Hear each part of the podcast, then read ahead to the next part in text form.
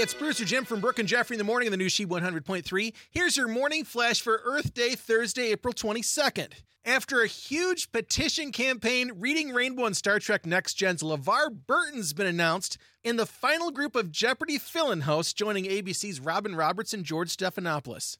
This year's Indy 500 set to become the largest sporting event since the start of the pandemic Memorial Day weekend, hosting 135,000 racing fans at 40% capacity. Masks and temp checks will be required, and there will be no general admission or infield viewing. And today's She Throwback birthday wishes go out to a couple of tough guys Walking Dead's bully Negan, Jeffrey Dean Morgan, and all around badass Jack Nicholson. Happy birthday, fellas.